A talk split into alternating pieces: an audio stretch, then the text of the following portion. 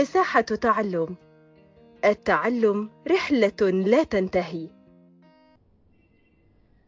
مرحبا، معكم أنا نور علي، مدرسة مادة العلوم المرحلة الإعدادية المنهج المصري. سأقدم لكم مراجعة مادة العلوم للصف الثالث الإعدادي وفقا لخطة وزارة التربية والتعليم لعام 2021-2022. اليوم رح ناخد مراجعة الدرس الثالث يلي هو بعنوان الكميات الفيزيائية القياسية والمتجهة. بشكل عام شو يعني كميات فيزيائية؟ لها أمثلة عديدة، ومنها: واحد، الكتلة، الطول، الزمن، القوة، السرعة، الإزاحة، والعجلة. أما هاي الكميات الفيزيائية فهي تقسم إلى نوعين: واحد، كميات فيزيائية قياسية، اثنين، كميات فيزيائية متجهة. طيب شو معناتهم أو شو الفرق بيناتهم؟ رح ناخده هلا. الكميات الفيزيائية القياسية هي كمية فيزيائية لها مقدار فقط وليس لها اتجاه، يعني أنا بكفي إني أعبر عنها بإني أعطيها قيمة عددية، عدد أو أي رقم، ووحدة قياس وراها. مثل الكتلة وحدتها كيلوغرام، الطول بيقيسه بالمتر، الزمن ويقاس بالثانية. مثلا بقول كتلة هذا الجسم 5 كيلوغرام، هاي وحدة، هاي كمية فيزيائية قياسية قصها برقم ووحدة قياسها. الطول مثلا بقول طول المسطرة 10 سنتيمتر، الزمن بقول بدي 10 دقائق لوصل لبيتي، وإلى آخره من أمثلة.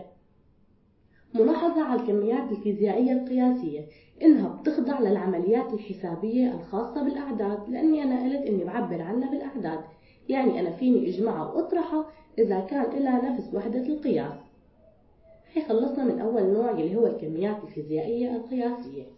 أما النوع الثاني اللي هو الكميات الفيزيائية المتجهة، هي التي ما بكفي لتحديدها معرفة مقدارها، بل يجب تحديد اتجاهها أيضا. يعني ما بكفي إني أنا أعطيها رقم أو قيمة عددية لحتى أقول خلص هي الكمية أنا عبرت عنها، لا، لازم حدد اتجاهها أيضا، إجباري لازم نحدد اتجاهها، لهيك اسمها المتجهة. شو أمثلة الكميات الفيزيائية المتجهة؟ من أمثلتها: واحد، القوة، اثنين، العجلة، السرعة، والإزاحة.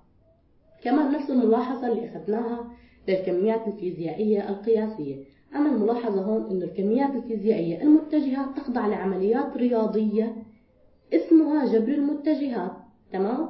ما بتخضع للعمليات الحسابية، لا، بتخضع لعمليات خاصة فيها اسمها جبر المتجهات.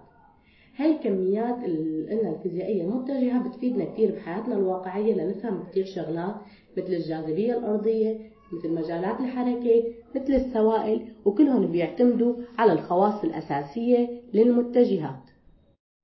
وهلأ بعد ما حكينا عن الكميات الفيزيائية بنوعيها القياسية والمتجهة، بدنا نحكي عن مصطلحين ونشوف الفرق بيناتهم، ويلي هن المسافة والإزاحة. أولا، الإزاحة لها خاصيتين هما المقدار والاتجاه. بالنسبة للمقدار، مقدار الإزاحة يساوي الطول أقصر خط مستقيم بين موضعين. أما بالاتجاه بيكون من نقطة الموضع الابتدائي للحركة نحو نقطة الموضع النهائي، يعني من نقطة الانطلاق إلى نقطة النهاية، تمام؟ نستعرف شو تعريف الإزاحة؟ هي المسافة المقطوعة باتجاه ثابت، يعني أنا بدي أروح على مكان محدد لازم أنطلق بمسار مستقيم وباتجاه ثابت نحو هذا المكان، لهيك الإزاحة هي كمية فيزيائية متجهة. أما المسافة، الفرق بيناتهم أن المسافة هي طول المسار الفعلي الذي يسلكه الجسم المتحرك من نقطة بداية الحركة إلى نقطة نهاية الحركة، يعني ممكن أنا أكون بدي أروح على مكان معين بس ما أني أروح مباشرة باتجاه هذا المكان، ممكن أروح على أكثر من مكان قبل ما أوصل للمكان النهائي اللي أنا قصدته. وها هو الفرق بين الإزاحة والمسافة. الإزاحة لازم أروح أنا على المكان النهائي مباشرة، يعني هي باتجاه ثابت.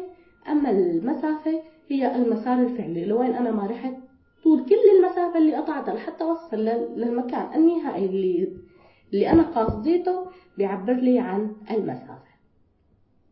آخر مصطلح بدرسنا اليوم هو السرعة المتجهة. السرعة المتجهة هي السرعة القياسية ولكن في اتجاه محدد، تمام؟ قانونها أو كيف نحسبها: السرعة المتجهة تساوي الإزاحة على الزمن الكلي. السرعة المتجهة تساوي الإزاحة على الزمن الكلي، معناتها تعريفها هي مقدار الإزاحة بالثانية الواحدة. هي مقدار الإزاحة بالثانية الواحدة، وحدتها نفس وحدة السرعة وهي متر على الثانية. هيك نكون خلصنا مراجعة درسنا لليوم. شكرا لاستماعكم وموفقين.